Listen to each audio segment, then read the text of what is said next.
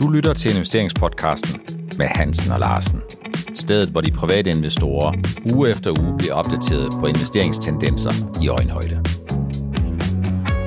Velkommen til investeringspodcasten afsnit 176. Vi skal snakke om nøgletalssvaghed, øh, sommermarked, centralbankovervejelser, Zealand Pharma versus Bavarian Nordic, og så kommer vi sidst, men ikke mindst ind på, at Lundbæk jo skifter direktør om deres imageproblemer om aktiekursudviklingen. Helge, i sidste uge der kom der nogle rigtig, rigtig svage europæiske PMI-tal fra Frankrig og Tyskland. Og samtidig så kom der, så vidt jeg husker, i starten af den her uge nogle øh, IFO-tal fra Tyskland.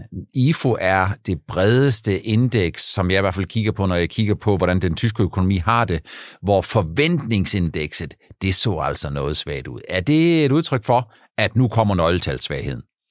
Altså, vi har, jo alle, vi har jo alle sammen gået og ventet på, at vi ser øh, øh, svaghed i nøgletallene, og så er vi sådan et eller andet sted som aktieinvestor, så har vi tænkt, at ah, det er ret godt, fordi så bliver renterne, øh, ja, altså så, øh, jamen, så ser vi jo det, de her ting, der skal til for inflationen ned, og så sker der noget med renterne, og det, ja, men, og så når tingene kommer, hvad så? Jamen, så reagerer vi jo meget negativt. Ikke? Og sådan er, sådan er det der. Det er det, vi ser på markederne. Og det er altså ikke verdens bedste tidspunkt at få dårlige nøgletal på her i sådan et svagt sommermarked. Man kan vel sige, at der kommer en overgangsperiode. Det er jo det der, som øh, vi har ventet på, investorerne har ventet på, øh, den nedtur, som indtil videre er udeblevet, men som måske kommer nu, og hvor investorerne på kort sigt godt kan komme til at ryste en lille smule på hånden. Og det er jo fordi, at det er ikke sådan per definition, at centralbankerne så bare klapper i deres små inflationshænder og så siger, okay, det ser ud som om, at øh, svækkelsen i nøgletallene kommer nu. Så per definition, så melder ECB ikke ud, at rente toppen er passeret og alle de der ting. Tværtimod har vi faktisk fået nogle udtalelser, som gør det meget sandsynligt, at ECB stadigvæk er on track til at levere måske et par renteforhøjelser mere i den resterende del af 2023, og det er vel i virkeligheden den manglende accept af, at den økonomiske svaghed kommer nu, og at centralbanken på kort sigt ikke rigtig kan gøre noget, øh, men fortsætter kampen mod inflation, som gør investorerne lidt nervøse. Ja, det er det. Altså, vi kan sige, at vi har øh, faktisk i lang tid med inflationen været sådan en masse psykologisk sådan nogle chokfaser, hvor der sådan, sådan nogle gange så går det lidt bedre. Så, men vi har ikke været i den her nyorienteringsfase, hvor man kan sige, nå, men hvad så? Det var det der skal vi først øh, se ECB og Fed, de siger, jamen nu, nu behøver vi altså ikke at dæmpe mere. Så vi er vel i tilpasningsfasen, og hvis vi bare kigger to år frem, Helge, og hvis vi bare kunne tillade os det, jamen så skal alting sådan set nok gå. Så får vi, at hvis svækkelsen kommer i nøgletallene, jamen så vil inflationen, den vil øh, køre yderligere lige. ned de kommende 3-6 måneder. Og på det tidspunkt, jamen så vil ECB, de vil have ramt rentetoppen, så bliver der et rentestop, og så begynder vi at indstille os på tiden efter, at renterne skulle op, ja, så skal renterne ned igen, og det kan investorerne godt lide, for det sætter sig i multiplerne.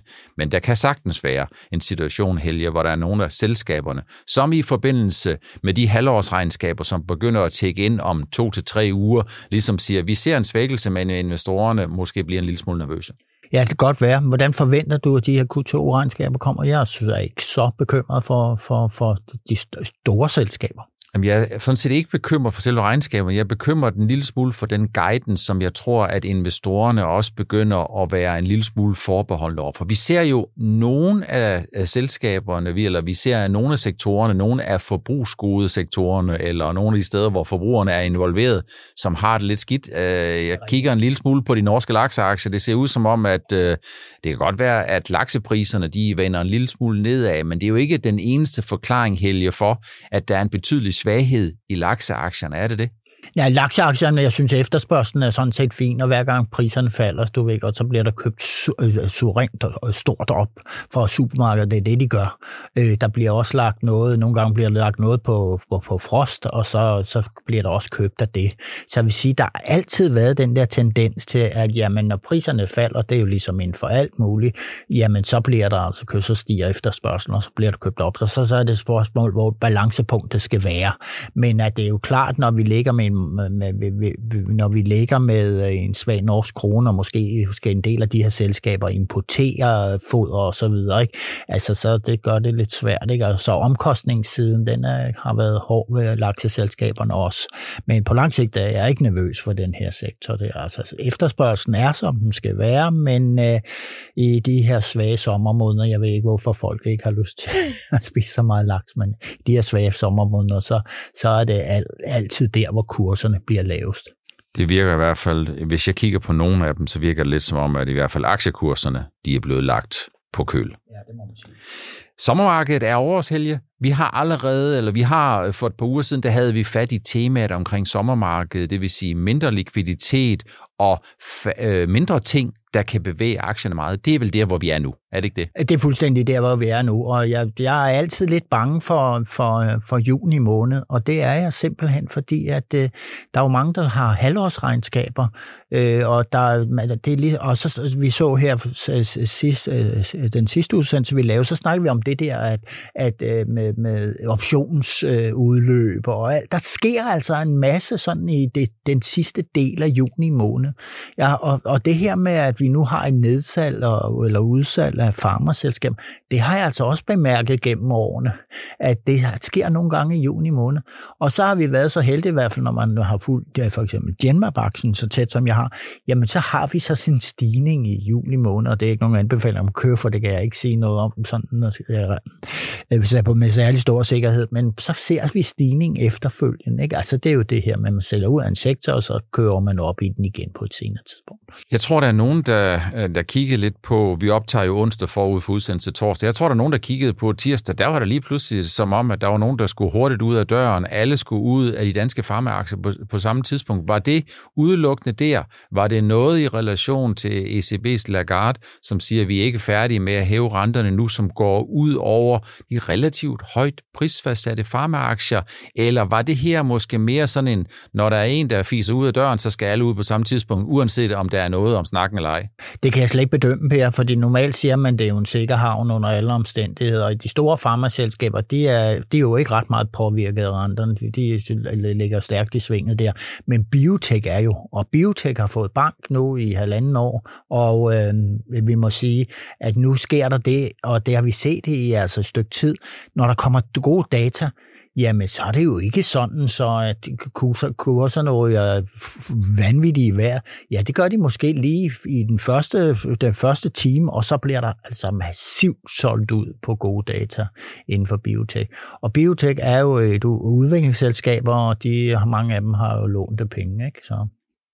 Vi kommer meget mere tilbage til det senere, når vi lige har været en lille smule lidt mere inde på centralbankerne. Så hvis vi kigger på investorernes fornemmelse for ja, den amerikanske pengepolitik, jamen så skifter den stort set øh, en til to gange om ugen, når der kommer et dårligt, henholdsvis godt nøgletal. De seneste nøgletal, vi har fået, de absolut seneste, det er sådan lidt på, øh, på boligmarkedet, de peger vel i retning af, Helja, på trods af, at renten er steget, den korte rente, Fed er steget fra 0 til 5, jamen så peger den vel sådan i retning af, at øh, amerikanerne, de er ikke slået fuldstændig om kul endnu. Er det ikke sådan der? De er slet ikke til at slå omkuld, her.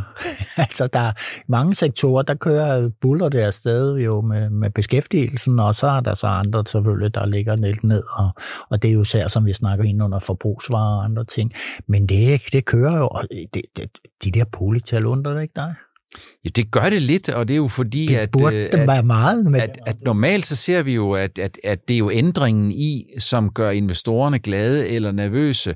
Og the tricky point, øh, det er jo formentlig et stykke hen ad vejen det samme i USA, som det også er i Europa, som også er i Danmark, og som vi har været inde på et utal af gange, nemlig at når beskæftigelsen den er høj, så kan det godt være, at renterne er stigende og en udfordring. Det kan godt være, at inflationen spiser af den disponible indkomst på kort sigt, indtil man får øh, lønstigningskompensation en, øh, lidt senere. Men når man er i beskæftigelse, øh, så er det at være i beskæftigelse, eller hvis man mister sin beskæftigelse, så muligheden for at få en anden beskæftigelse, det er jo det, der er med til at drive øh, mulighederne for, eller sikkerheden for, om man nu har de penge, som man skal bruge til at købe forbrugsgoder øh, på et eller andet tidspunkt, eller drømmer om at købe en ny bolig eller et eller andet også selvom renterne er nu. Ja, og så skal man huske, det, det er, at man har et fast job, det betyder, at man er kreditværdig nede i sin bank. Øh, lige så snart arbejdsløsheden stiger, så er det sådan ligesom en, en, en så, så, er, så begynder det jo virkelig for alvor at gå, gå, gå ud over øh, boligtallene. Ikke? Så det er ved fortsat at holde øje med øh, rentetop eller rentestop. Jeg tror, at øh, vi har tidligere været inde på det, og i hvert fald min egen holdning, det er, at det kan godt være, at Federal Reserve de hæver en gang mere, men så er det formentlig også slut med det. Og hvis vi kigger på ECB, jamen så kan det godt være, at de skal hæve et par gange mere, fordi de er lige så langt de var bagud, eller lige så sent de var om at komme i gang, ser det ud som om, nu vil de altså sådan for alvor gøre arbejdet færdigt, og det tror jeg langsigtet er det rigtige. De er også mere negative i deres udmeldinger, er de ikke? Det synes jeg, de, de seneste, vi har hørt, det tænker okay, det går da den rigtige vej, men nogle af nøgletallene i det mindste. Ja, noget af det, som i hvert fald optager investorerne, jamen det er jo øh, Silan Pharma, og det er ikke nogen øh, lovprisning af, om du skal købe eller sælge Silan Pharma-aktier. Det er vigtigt en gang, endnu en gang at understrege. Men Silan Pharma offentliggjorde i sidste uge, der offentliggjorde de, øh, de længe ventede vægttabsdata via Børing Ingelheim, øh, og det gjorde de jo på ADA, American Diabetes et eller andet øh, Association konference, som der var. Og øh, det var gode data.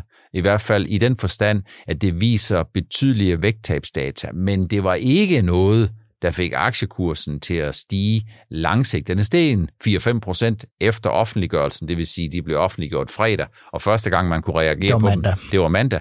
Men øh, så begyndte investorerne at tage gevinster hjem. Ja, nogle af investorerne, og sikkert, øh, fordi jeg vil sige, altså hele det netværk, jeg sidder øh, med på ProInvestor, jamen der havde jo alle forventet jo en rigtig flot øh, kursstigning på de her tal, fordi nu var de endelig kommet. Så kan man sige, der var jo en lidt dark horse i det her, det var, at der, der var faldet 25 procent fra undervejs i det her fase 2-studie, der viste sådan et fremragende godt tal for, for vægttabet. Og øh, det var på grund af problematikker omkring mave og tarm. Og det er jo helt almindelige problematikker. Det er nogle, man har med stort set alt medicin, man indgiver. Det påvirker maven, som er meget følsom, og tarmen er så meget følsom.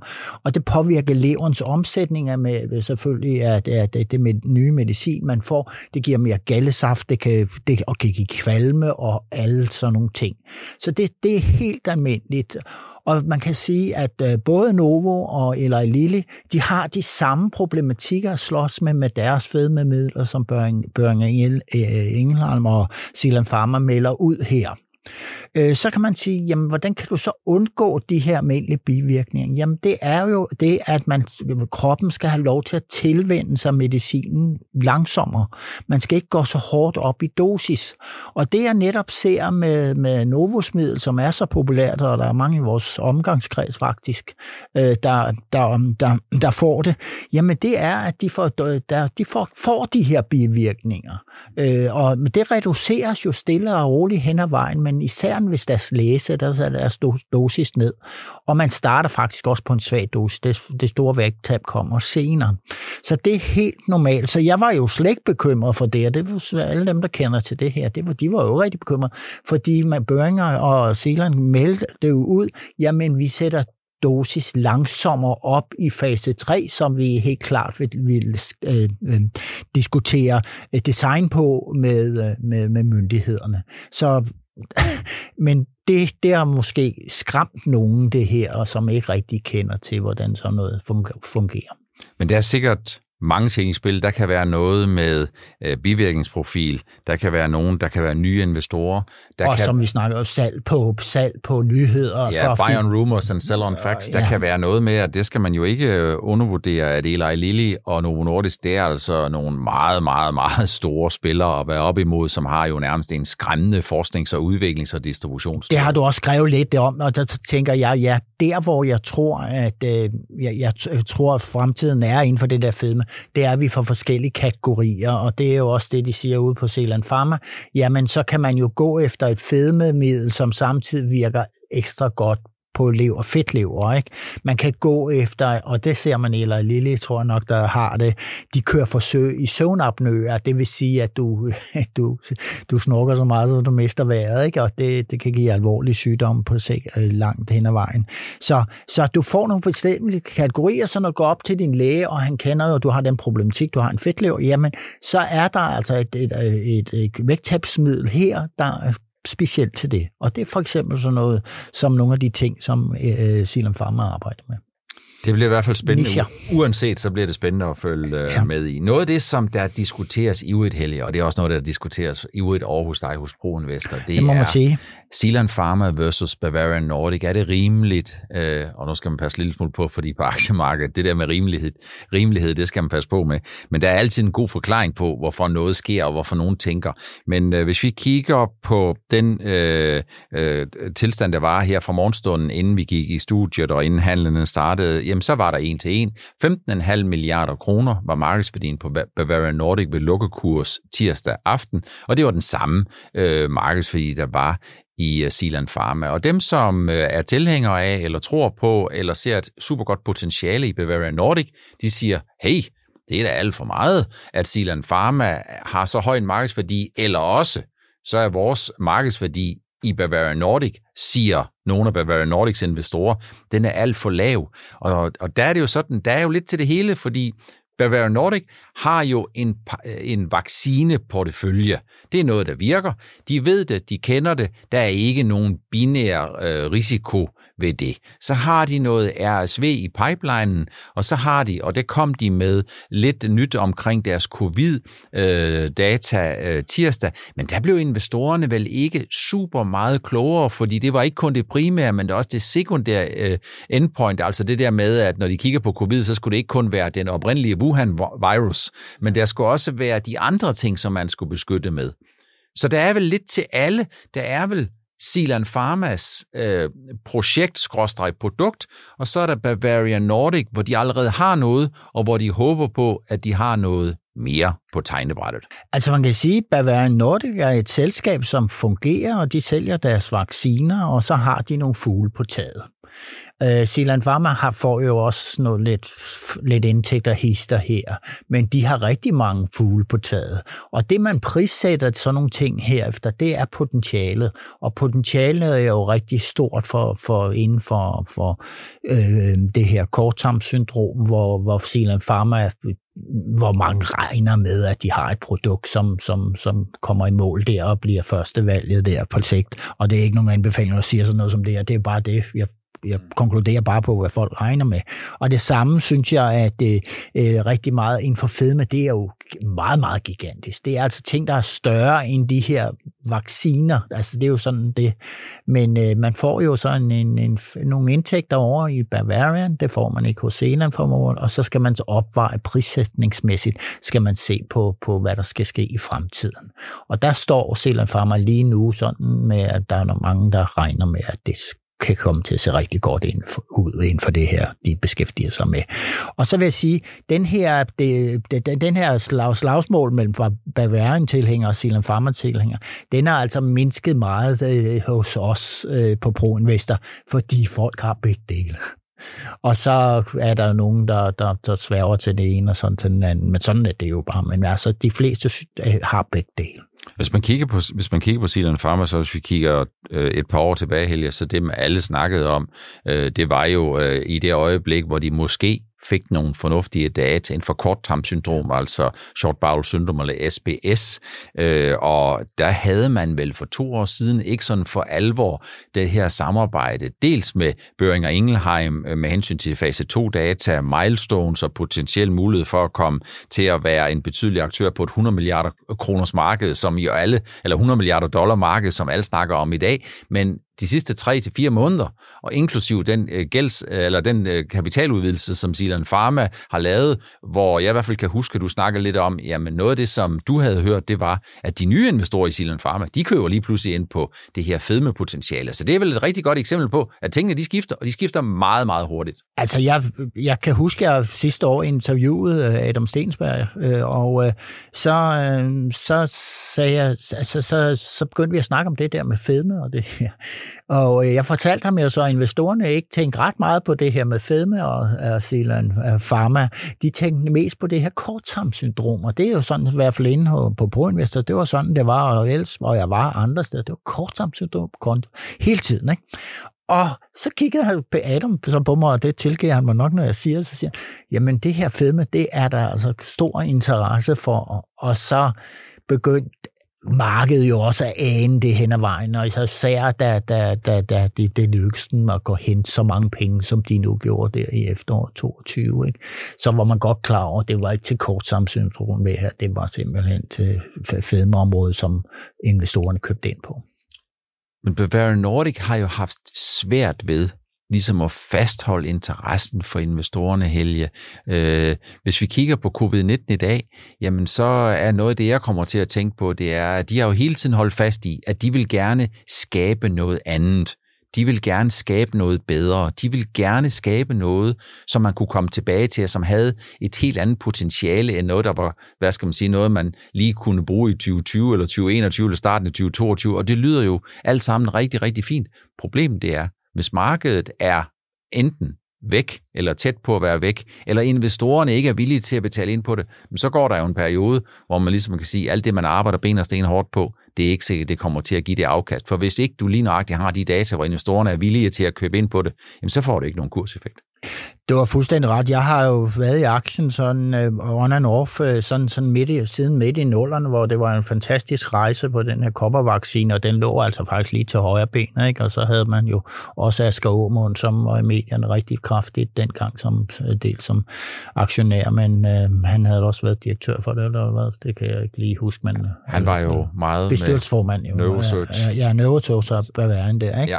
Så det har været en lang rejse, og jeg har altid godt kunne lide den her tanke med at have så et vaccineselskab, der havde sådan en stor buket af det her. Og det er ligesom der, hvor de har arbejdet hen, og det har jeg været tilfreds med, men det, det giver jo ikke stor kursafkast, vel? Så derfor de her fugle på taget, de har, ikke? Prostvagt, det har, var med jeg ud flere gange i Millionærklubben, det var, troede jeg ikke rigtig på i, i soloterapi, men, øh, eller monoterapi. Øh, men men det er jo sådan, det går. Altså, øh, det er blevet sådan en aktie, og har været det sådan, at det, der er mange forhåbninger. Og jeg har også sammenlignet den øh, med, med fingerprint cards en gang imellem, ikke? fordi øh, der er jo masser af short interesser i den her.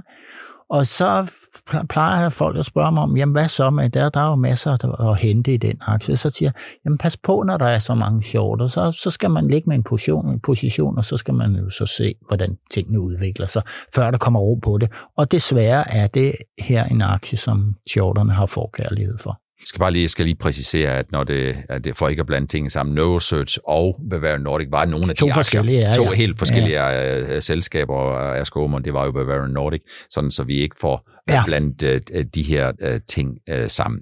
Så man må bare sige, jeg håber for investorerne, at de får succes med deres forhavne, og man må bare sige, biotech-aktier, de har i det generelle tilfælde, de har det og har haft det noget svært helge. Ja, det sidste halvanden år vil jeg sige, at især de der biotech-aktier, som, som er meget, meget early stage, de, er, de kan jo ikke skaffe penge nu her. Ikke? Nu, er det, nu er pengebeholdningen sluppet op hos mange af dem, mange de små svenskere og også de små danskere, du ved godt, og så skal de ud og hente penge, og det koster jo på, på kasten jo for, for nogen til at hjælpe dem med det. Ikke? Kapitalomkostningerne, de er meget, meget høje. Ja. Lundbæk har skiftet direktør. Øh, Lundbæk har, jamen, øh, du ved godt, når et selskab skifter direktør, så er det jo altid et spørgsmål, om de er opsagt eller ting og særligt de er fyret. Der, øh, jeg så på MedWatch, der siger bestyrelsesformanden øh, i Lundbæk, at direktøren er opsagt. Og hvis direktøren er opsagt, så må man sige, det er fyring.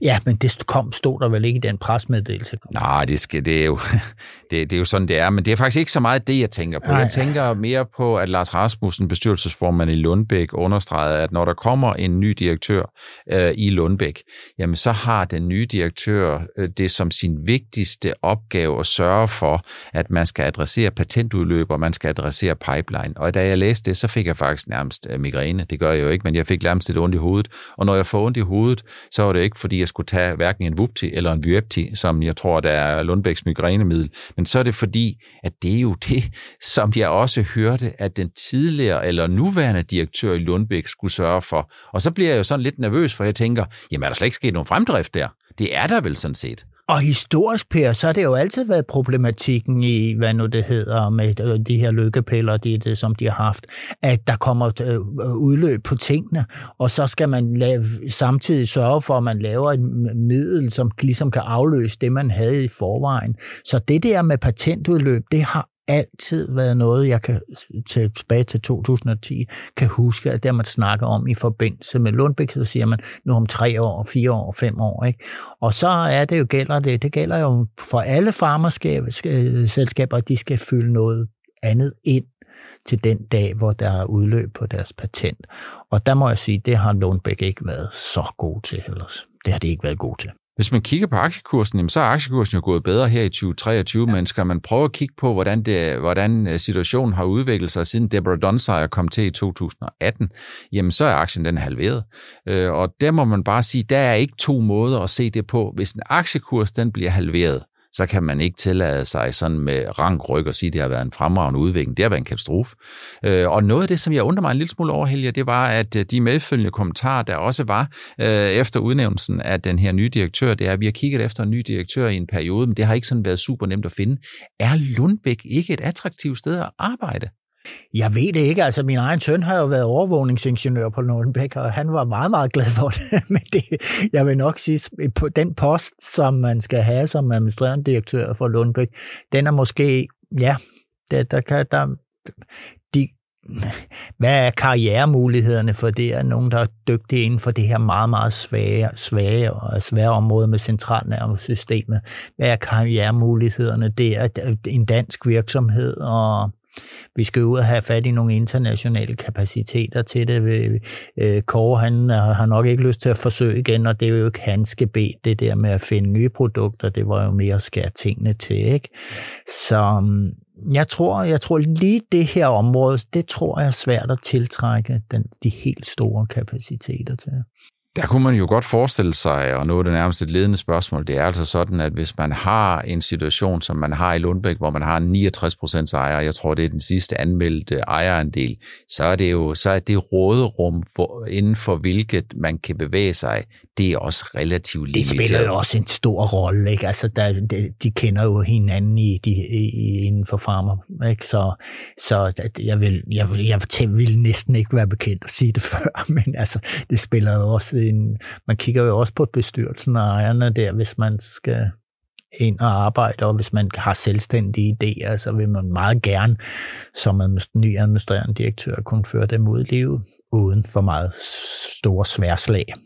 Jeg håber, det går godt for Lundbæk. Jeg håber, det går godt for Lundbæks investorer. Jeg håber, det går godt for Lundbæk-fonden. Men jeg synes, Lundbæk, de kunne måske godt med fordel, der kunne de måske lytte lidt mere til nogle af de forbehold, der kommer, i stedet for måske at forblive op på en pedestal. For det er jo sådan, at øh, det, det er altså øh, lidt ligesom Zlatan Ibrahimovic i fodbold. Han øh, var også ret selvsikker, men han havde noget at have selvsikkerheden i, når han gik på banen og sagde, jeg kommer lige ind og scorer to mål, så scorede han to mål. Der var nogen, der synes, at han havde en lidt overlegen attitude, men når man er brandgod, når man bare leverer på øverste, øverste, øverste hylde, som hvis det er en af de nyeste danske udtryk, jamen så kan man tillade sig det. Men hvis man ikke har leveret på øverste hylde, Helge, så kan man ikke tillade sig det. Nej, du kan jo se Jan van der Winkel i Jen øh, Mobæk. Ja, det er rent Zlatan, det han har Øh, begået i mange år. Ikke? Så øh, ja, han, det må jeg sige. Altså, der er nogen, der slipper afsted med det. Jeg vil så sige, Lundbæk, ja, det, det, de har nogle gode produkter. Det kan man ikke komme udenom. Og de, det ser godt ud inden for deres migræne, og så har de det nye middel på agitation for,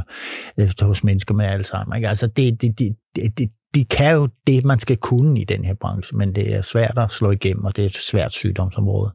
Lundbæk er uomtvisteligt et meget ordentligt selskab, men deres idé om, hvordan de skal skabe værdi for de mange uden for Lundbæk-fonden, der må man sige, at der kunne man godt ønske sig, at det ville de have lidt mere succes og lidt mere fremdrift med.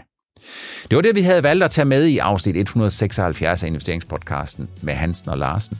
Tak fordi du følger med, og jeg håber, at vi må tælle dig med som seer og eller lytter i næste uges afsnit 177 af investeringspodcasten med Hansen og Larsen.